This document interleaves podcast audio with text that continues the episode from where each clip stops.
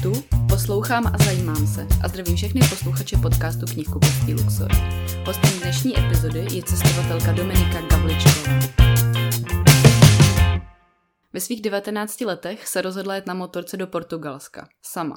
Projela i Španělsko nebo bývalý sovětský svaz. S výpravou žlutých trabantů pak vyrazila do Austrálie, Indonésie a Tejska. Za deset měsíců zdolala osm zemí Jižní Ameriky a napsala o tom knížku. Jmenuje se Dominika na cestě Jižní Amerikou. Její zatím poslední cesta ji zavedla do Japonska, kde strávila sedm měsíců a ujela skoro 10 tisíc kilometrů. Sama říká, že Japonsko ji šokovalo i uchvátilo. O cestě z Tokia na venkov, o pobytu v hodinovém hotelu, nekonečných pravidlech, jídle i pomalé jízdě na japonských silnicích se dozvíte z její nové knížky Dominika na cestě Japonskem. Vychází v nakladatelství Cépres, je krásně ilustrovaná a začátkem dubna už ji najdete na pultech knihkupectví.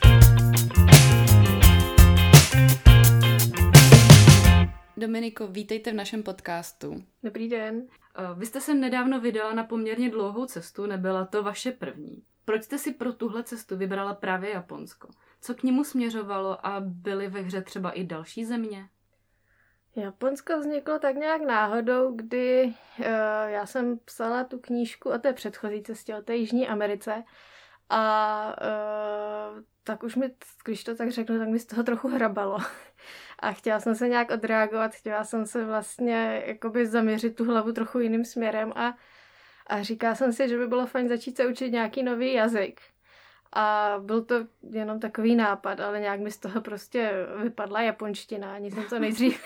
Když to se stane, jak pro boha? No, mě to někdy tak v hlavě přeskočí a, a pak se divím, ale a většinou to jako odejde, že tohle se tam nějak udrželo a ke všemu se mi ozvala jazykovka s tím, že by mi, eh, s tím, že by mi s tím jako pomohli, že, že, eh, že, že by mi vlastně tu výuku eh, té japonštiny zařídili, takže já jsem se najednou začala učit japonsky. A šlo to?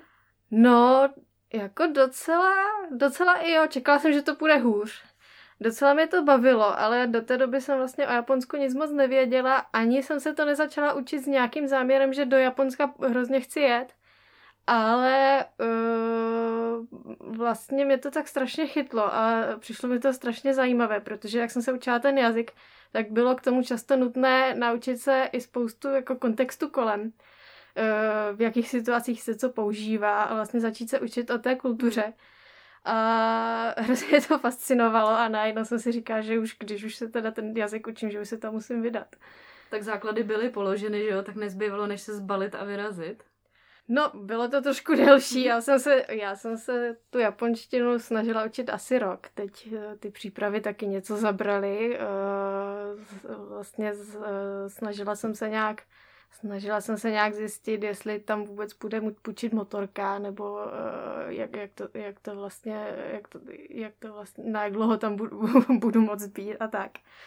Ale ku podivu to všechno tak nějak, všechno zaklaplo samo od sebe bezproblémově a já jsem mohla vyrazit do Japonska. Když jsme u těch plánů, jak dlouho to teda trvá naplánovat, připravit takovouhle cestu? Vy jste v tom Japonsku byla sedm měsíců, Objela jste všechny velké ostrovy, ujela jste skoro 10 000 kilometrů na motorce.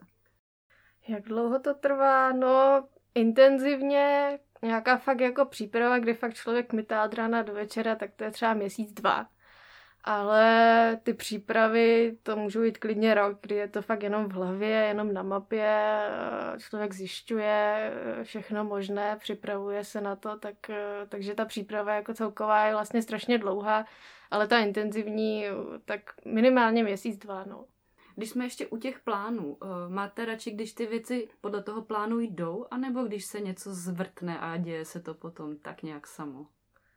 Uh, záleží. Já jsem jako docela ráda, když jdou věci podle plánu, protože je to takové pohodlné a, a člověk nemá ty starosti. Na druhou stranu Uh, právě když se něco stane a, a najednou jsem pryč z té svojí komfortní zóny, tak uh, na jednu stranu je to strašně nepříjemné, ale na druhou stranu jsem za to strašně ráda. A, a užívám si to a vlastně potom to nechávám plynout. V tom Japonsku to, v tomhle bylo úžasné, protože se vlastně pořád v jednom kuse stávaly řekla bych tak jako fakt divné věci, které bych nenaplánovala a nemohla, nemohla bych vůbec naplánovat. Ale prostě se děli tak nějak sami od sebe a já jsem to po chvilce už jsem si uh, říkala, že vlastně že není možné to nějak ovládat, že počkám, co se stane a uvidím, uvidím jak to bude a, a vždycky, vždycky to přečilo veškeré očekávání. No tak to je ta odpověď na tu otázku, že vás to možná baví, když se to trochu zvrtne. Rozhodně mě to baví. Není to pohodlné, ale baví mě to hodně. Je pro vás to cestování hodně o tom vystoupení z té komfortní zóny? Uh, docela jo. Uh, v tom smyslu hlavně, že vlastně musím, protože není to, že bych dobrovolně šla a do něčeho skočila a řekla si, že teďka jako se odvážím udělat něco. To musím udělat s tou cestou. Jako když na, na ní vyrazím, tak už jako se do toho musím hecnout, že to udělám. Ale potom už jsem vlastně v té situaci a už musím tu situaci řešit a už to není úniku. A takže jak říkám, já jsem v té situaci trošku nedobrovolně, ale vlastně si to hrozně užívám. Když si představím Japonsko, tak eh, v hlavě vidím světla, hluk, eh, mraky lidí. Eh, byl to pro vás velký kulturní šok? A jaký stereotypy třeba jste tam navždy pohřbila na té cestě? No, stereotypy... Uh, asi každý, když se právě řekne Japonsko, asi každý vybaví nějaké takové ty šílenosti, že tam, jako, že tam nic nedává smysl, je to všechno divoké, křiklavé. To tam úplně není, je tam třeba to Tokio, tam to takhle všechno je, ale jakmile člověk vyjede z toho Tokia, tak je to Japonsko úplně jiné, má to x různých rozměrů, které asi dosud nedokážu úplně popsat a snažila jsem se to nějak dát do té knížky. Ale stereotypy, no třeba lidi si myslí, že, jo, že tam od rána do večera jí, uh, se jí suši třeba, tak to tak samozřejmě není, ale Uh, hodně mi překvapilo to jídlo, hodně mi překvapilo, že to právě třeba není jenom rýže a že to není všechno zdravé. Jo. To, Uh, oni strašně, strašně milují třeba majonézu, smažené věci, fakt někdy těžké věci, fakt jako šíleně těžké jídla. A takže to bylo docela překvapení, že to jídlo bylo úplně jak z jiné planety. A vůbec celá ta země byla pro mě asi největší kulturní šok uh, ze všech těch zemí, které jsem mohla navštívit. Takže třeba i když to srovnám třeba s nějakou Jižní Amerikou, nebo Kyrgyzstánem, Kazachstánem, tak to Japonsko je pořád to je prostě úplně jiný vesmír. Mm, možná v, trošku v té různorodosti, jestli to mohlo spočívat. Já si to představuju tak, že je asi velký rozdíl mezi tím městem a tím venkovem v Japonsku. Možná i mezi těmi jednotlivými ostrovy. Jak jste to vnímala? Pro mě, uh, pro mě ten rozdíl je asi hlavně v tom, že když tam člověk ne- je, nebo když to Japonsko člověk vidí na fotkách, tak mu vlastně přijde, že je to docela nuda, že to vypadá hodně podobně jako u nás. Že to vlastně není žádná divočina. Tak mi lidi říkali, jako tam přece, tam přece eh, bude hrozná nuda, co se, co se ti tam jako stane, tam prostě nebude žádná, jako žádné drama, žádná divočina, není tam žádná divoká příroda, nic. Eh, a co tam budeš dělat, mi tak jako říkali a já, mě to taky tak jako trošku vrtalo hlavou, protože opravdu na těch fotkách a vůbec ten dojem z té země je takový, že je to prostě vyspělá civilizovaná země, že tam není nic moc eh, divokého k zažití, ale pak, eh, když tam člověk je, tak je to opravdu jiný vesmír, to se snad ani nedá poznat. Takže mě na tom nejvíc zarazilo to, že to vlastně vypadá eh, hrozně, hrozně podobně, jako ten náš svět, ale je úplně jiný, takhle bych to asi popsala. Mm-hmm. Vy prý, když jste se chystala do Japonska, tak jste ani se nedívala na žádné fotky, negooglovala, nehledala na Instagramu. Eh, bála jste se třeba, že byste mohla být zklamaná? Uh, to já jsem určitě na nějaké fotky koukala, to tak úplně není.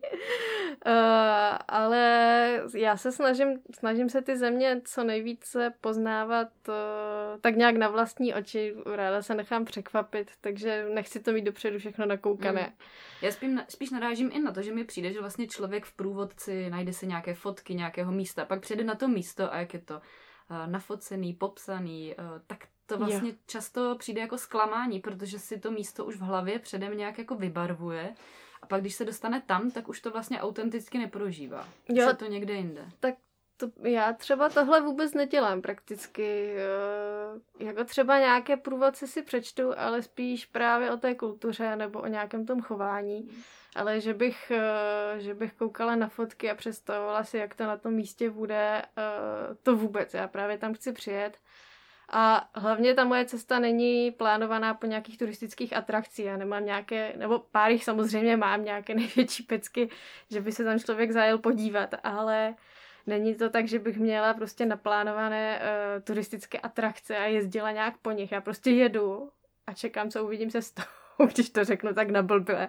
Ale to je na tom právě to hezké, to je to na tom, co se mi na tom líbí, protože nikdy nevím, co zažiju. Vy jste dokonce se ocitla v japonské televizi, je to pravda? je to pravda. To je jeden z těch nepředvídatelných zážitků právě. právě.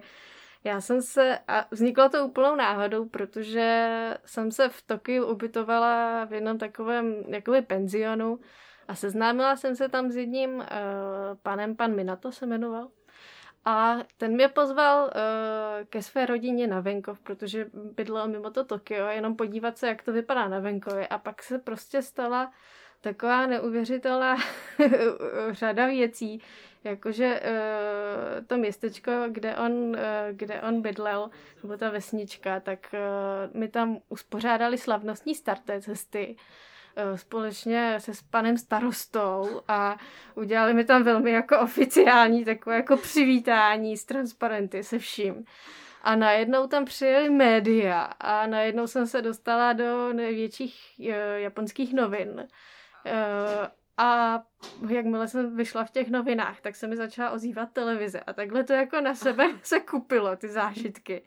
A já na tom vlastně nemám skoro žádné přičinění, ono se to prostě nějak dělo. Já bych tomu ráda řekla, že na Instagramu je vlastně k zhlédnutí část té reportáže a je to mimochodem velice vtipný. Eh, je tam Dominika s takovou malinkou hlavičkou na motorce a vypadá to opravdu trošku jak taký Hello Kitty ilustrace. Musela jsem se u toho smát, ale eh, je to opravdu výborný.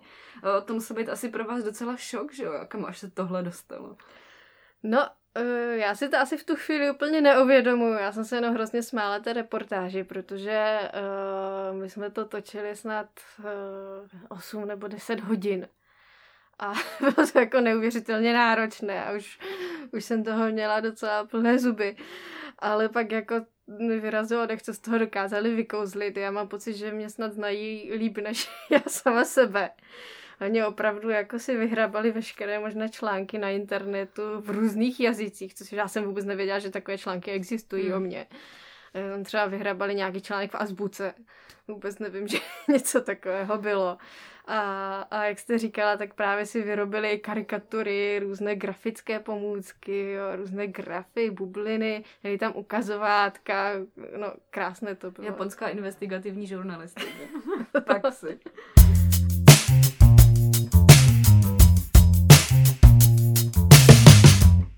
Co jste si z Japonska přivezla? A teď mám na mysli, jaký třeba nejsilnější dojem? A nebo jestli jste si dovezla nějaký suvenýry, by mě zajímalo. Myslím, že nejvtipnější suvenýr, co jsem si z Japonska dovezla, byly roušky. Protože v Japonsku je nosí, nosí docela běžně, eh, vlastně už delší dobu. Mě to tam tehdy fascinovalo a moc jsem to, eh, moc jsem to nedokázala pochopit. A, a vrátila jsem se vlastně pár měsíců předtím, než tady vypukla pandemie. A vůbec já, a vzala jsem si ty roušky jenom tak jako domů, že jako hezký suvenýr a vůbec mi nenapadlo, že bych je použila někdy a už vůbec než je tak brzo. Takže uh, to je takový, to byl asi nejvtipnější suvenýr a co jsem si odvezla, no nejvíc asi mi to dalo takový jiný pohled na svět a teď nechci, aby to vyznělo jako nějaké mm, takové jako zvláštní pseudofilozofické kliše, ale opravdu eh, tím, že ten svět je vlastně hodně podobný tomu našemu, ale úplně jiný v různých, ať už jako nějakých kulturních, společenských věcech, tak to, když tam je, tak to člověka nutí strašně přemýšlet, protože vlastně věci, co jsem brala jako samozřejmost, tak tam najednou nebyly, nebo se na ně nahlíželo úplně jinak a mě to prostě v té hlavě pořád běhalo a, a úplně, úplně mě to tak jako rozhodilo, že dosud, eh, dosud v některých těch eh, věcech marně hledám smysl nebo se snažím přijít tomu na kloup, takže za tohle jsem jako hrozně vděčná, to si myslím, že žádná jiná země asi neumí nabídnout. Hmm, bylo to silnější o dost než ta Jižní Americe třeba? Rozhodně, ta Jižní Amerika byla hodně o těch uh, nějakých konkrétních prožitcích, jako že jsem někde onemocněla, že mě někdo přepadl, že jsem někde zůstala, že mnohdy třeba šlo fakt o život. A bylo to fakt jako takové dobrodružství v tom pravém slova smyslu, ale tady to Japonsko, to bylo pro mě fakt hodně, hodně přemýšlecí, když to tak řeknu, jako hodně to nabízí uh, srovnání právě, právě s nějakým normálním životem. Když to v té Jižní Americe jsem tak nějak věděla, že jsem v té Jižní Americe a tady ten život někdy skončí, tak to Japonsko jsem si tak trochu vzala sebou. Když už jsme u těch nebezpečí, eh, co třeba na tyhle vaše cesty říkají vaši blízcí, vaše rodina? Že se zbalíte sama, eh, odjedete na sedm měsíců na motorce, nebo odjedete a tam jste na motorce sedm měsíců v Japonsku. Oni už si tak nějak zvykli, já už to dělám nějaký pátek, takže já myslím, že, že už asi, asi už jsou s tím v pohodě, nebo doufám v to. Máte někdy chuť na té cestě prostě hodit tu motorku do pangejtu, jak se tak říká, a prostě vykašlat se na to a odjet domů? Hmm, ne.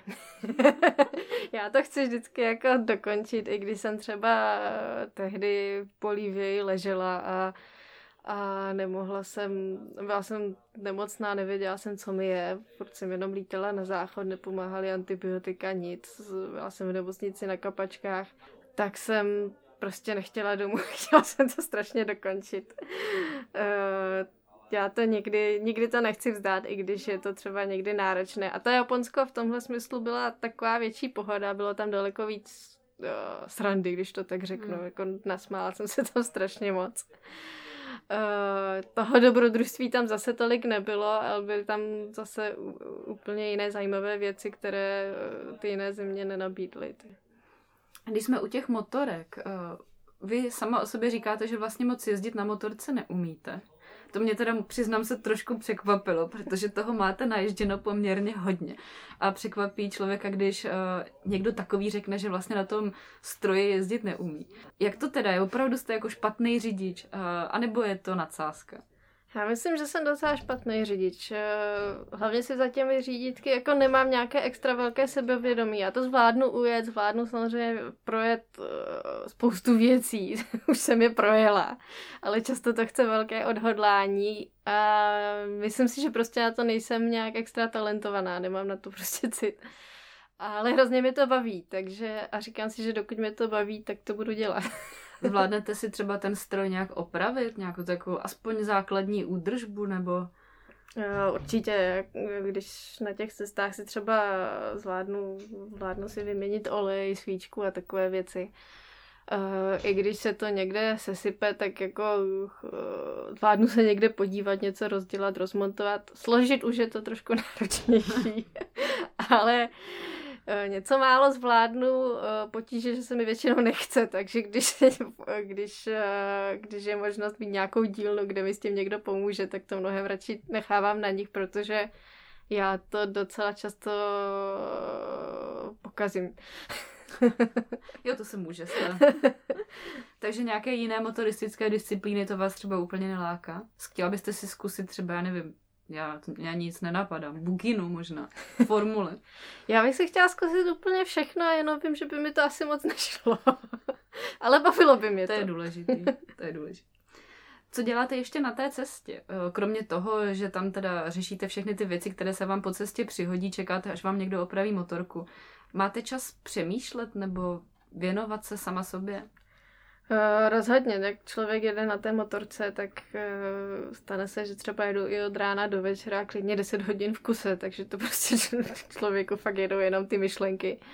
A pořád, jako jede, často v hlavě sepisuju texty právě už do té knížky a už, už o tom přemýšlím, ale ale to přemýšlení tam je hodně, hodně velká část, protože jsem na té cestě sama a právě se nemusím nikomu dalšímu takhle věnovat většinu času. A, a to je hrozně fajn. Já myslím, že spousta lidí by z toho byla spíš vystrašena, že by musela strávit jako tolik času sama se sebou. Je, Vás to teda neděsí? No mě to hrozně irituje, ale, ale už tohle se sebou nějak vydržím. A dovedete si představit, že byste jela třeba ještě s někým jiným, že byste nejela sama? Umím si to rozhodně představit, ale nechtěla bych to, protože je to pro mě úplně jiný zážitek, kdy právě potom, eh, to není, že bych že by ten člověk byl úplně na obtíž, ale vlastně já potom tu cestu vnímám eh, úplně jinak. Eh, v tom smyslu, že najednou řeším toho člověka, řeším nějakou domluvu, kde co bude jíst, společně koukáme na něco, společně zažíváme něco.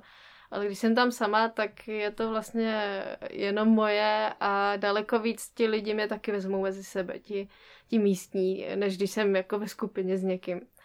To není, že bych nezvládla jet s někým nebo nechtěla jet s někým vyloženě, ale třeba když už jsem právě jela i na cestu s těmi žlutými trabanty, tak jsme tam byli ve skupině a já zpětně, nebo i na té cestě, tu cestu a vůbec ty země, které jsme projeli, tak vnímám úplně jinak, než když jsem tam byla, než když jsem tam sama. A ten zážitek je prostě úplně jiný, no. Hmm, oni lidi cestují z různých důvodů. Eh, někdo chce poznat eh, celý svět, poznat nepoznané, někdo chce poznat a dozvědět se sám o sobě. Jak to máte vy? Máte tam taky nějaký takový balans? Nebo jedno z toho převažuje? Uh, já se přiznám, že vůbec nevím. Nebo nejdu, nejdu do toho s nějakým takovýmhle vědomým úmyslem, že teď budu poznávat sama sebe, nebo teď budu poznávat svět. Uh, prostě dělám, co mě baví a čekám, co mi to přinese. Často mi to přinese něco, co vůbec nečekám.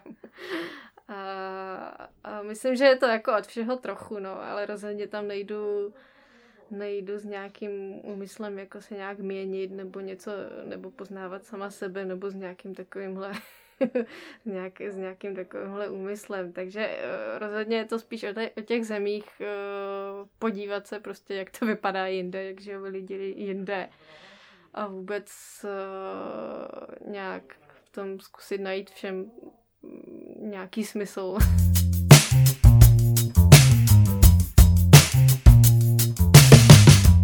My jsme trošku už nakousli ty knížky. Eh, vy když cestujete, tak fotíte, eh, přemýšlíte, občas něco postujete na sociální sítě a v hlavě vám tak pomalu vzniká ta kniha. Píšete už fyzicky i na té cestě, anebo se tomu pak naplno věnujete až teprve, když se vrátíte?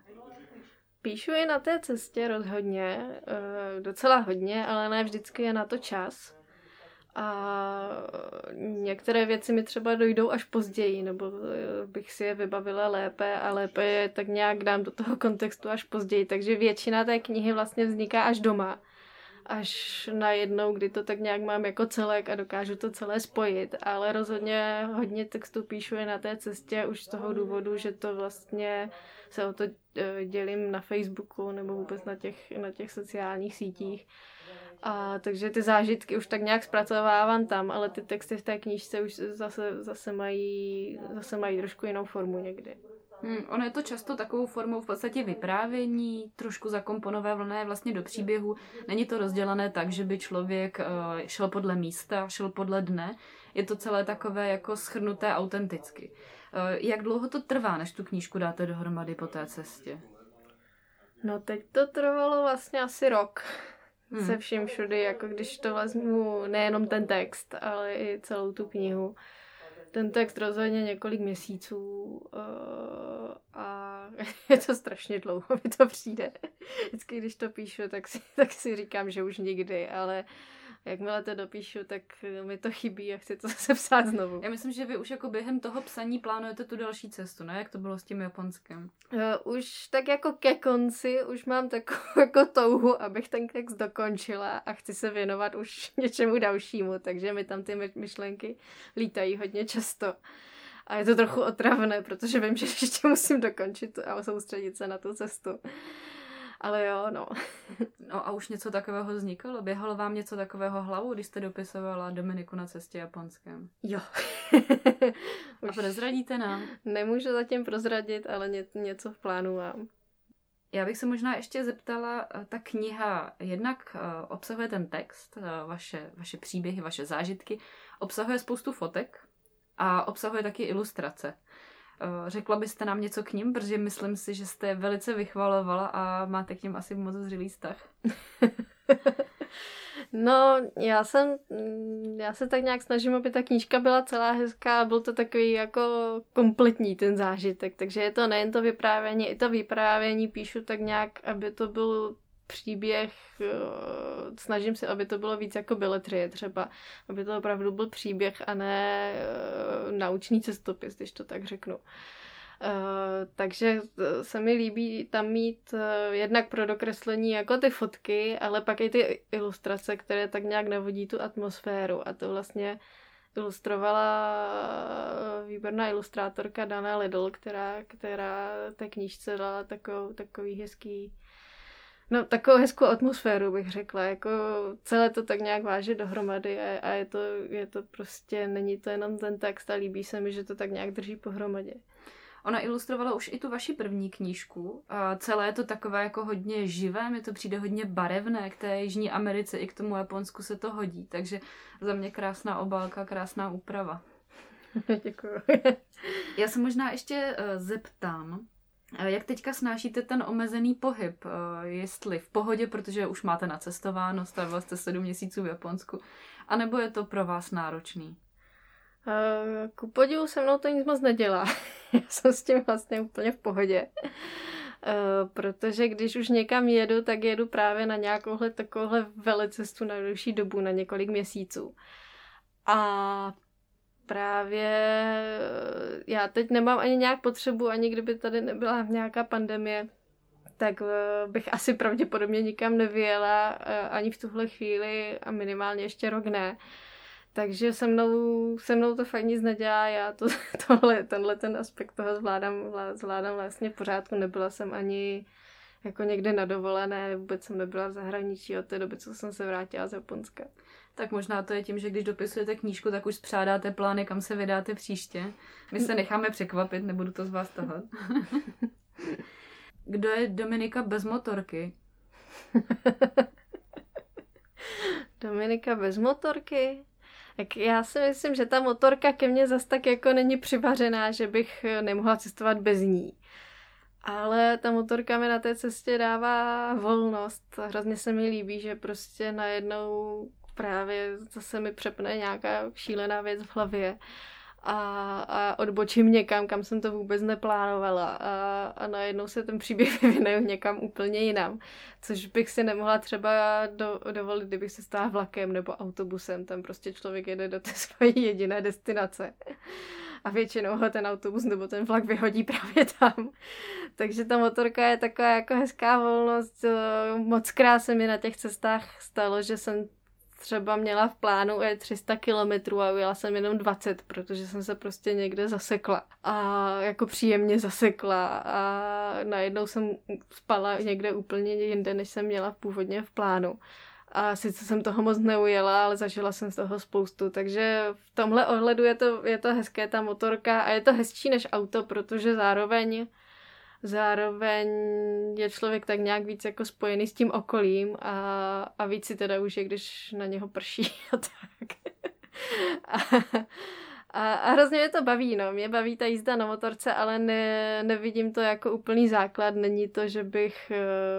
Uh, dřív jsem, když jsem začala cestovat, tak to bylo hlavně, abych se projela na té motorce. Teď už je to naopak, že to mám víc jako dopravní prostředek a je to víc o tom cestování, než, než o té motorce. Jezdíte na motorce i tady v Čechách? Nejezdím. a to asi ze dvou důvodů. Jednak, že na to vůbec nemám čas. Uh, mám ty motorky různě po republice, nemám tady žádnou, tam, kde zrovna bydlím, tak nemám vůbec žádnou, ale jednak právě na to nemám čas a druhá věc je, že se tady docela dost bojím na těch silnicích. Uh, přijde mi, že ve většině světa je ta doprava tak nějak víc předvídatelná. I tam, kde je docela šílená, jako třeba v Indonésii, tak daleko víc můžete předvídat, uh, že vám někdo nedá přednost, nebo tak nějak víc s tím počítat. Když to tady tady prostě jezdíme nějak zvláštně a docela, docela hodně se bojím, že mi někdo smete na té motorce. No tak eh, to je taková výstraha pro nás eh, řidiče, aby jsme možná trošičku změnili naše chování, protože když si představím nějakou tu dopravu v tom Kyrgyzstánu nebo Kazachstánu, tak v mé hlavě to je jako šílenější, ale nečekala jsem, že tomu horšímu čelím tady v Praze. Ono to v zásadě šílenější je, ale tak nějak i v tom chaosu to má nějaký systém, že vlastně člověk pořád počítá s tím, že jo, máte třeba systémy, kde jede prostě první ten, kdo, tam, kdo je tam dřív v té křižovatce. Když to u nás jako máme ty pravidla, ale nějak je nedodržujeme, takže někdo je dodržuje, někdo je nedodržuje, takže je to vlastně hrozně nepředvídatelné. A, a, a vznikají nehody, my třeba nejsme schopni do, dodržet rozestupy od sebe, což je na té motorce strašně stresující, když na sebe máte někoho nalepeného. Uh, protože víte, že to nemusí ubrzdit a nejste, nemůžete s tím nic dělat. Takže pro mě je jízda po Česku vlastně na motorce hrozně stresující a, a není to úplně příjemný zážitek. No. No, sedm měsíců na motorce v Japonsku a v Čechách raději ne, tak to je teda vizitka, musím říct. tak v Japonsku je to, v Japonsku to naopak bylo až nudné, bych řekla, protože Oni ty pravidla dodržují fakt velice striktně a jezdí strašně pomalu, ale jako extrémně pomalu. Že si člověk u toho málem zdříbne, že prostě jedou třeba celou dobu 40 km v hodině a nepředjíždějí. Ani nepřejíždějí do jiného pruhu. Prostě a neřídí to automat, prostě nějaký robot? Ne, neřídí, koukají u toho na filmy třeba často. A takže já jdu za ním a koukám na ten film v tom autě přede mnou. ale a takhle člověk jede celý den a jede.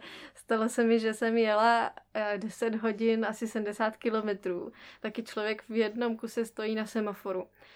Je to takové hodně frustrující, ale, ale zase příjemné, protože mě tam nikdy nikdo neohrozil, takže, takže když to jako srovnám s tím Českem, tak to je vlastně, vlastně je to hezčí, no. No tak to jsme se tak dopracovali uh, tady k diagnostice uh, řidičských schopností a stavu na silnici. Super, Dominiko, uh, já vám přeju, ať teda na té cestě, jako ať bude kamkoliv ta příští, tak ať se vám stane spousta nečekaného, co vás pořádně rozhodí z té vaší komfortní zóny, protože tak to asi máte ráda. A moc děkuji za rozhovor, ať se daří. Já děkuji za pozvání. A teď už nezbývá než poděkovat všem, kteří se doposlouchali až na úplný konec. Některé z dalších epizod podcastu Knihkupectví Luxor se můžete těšit na báječnou Alenu Monšteinovou.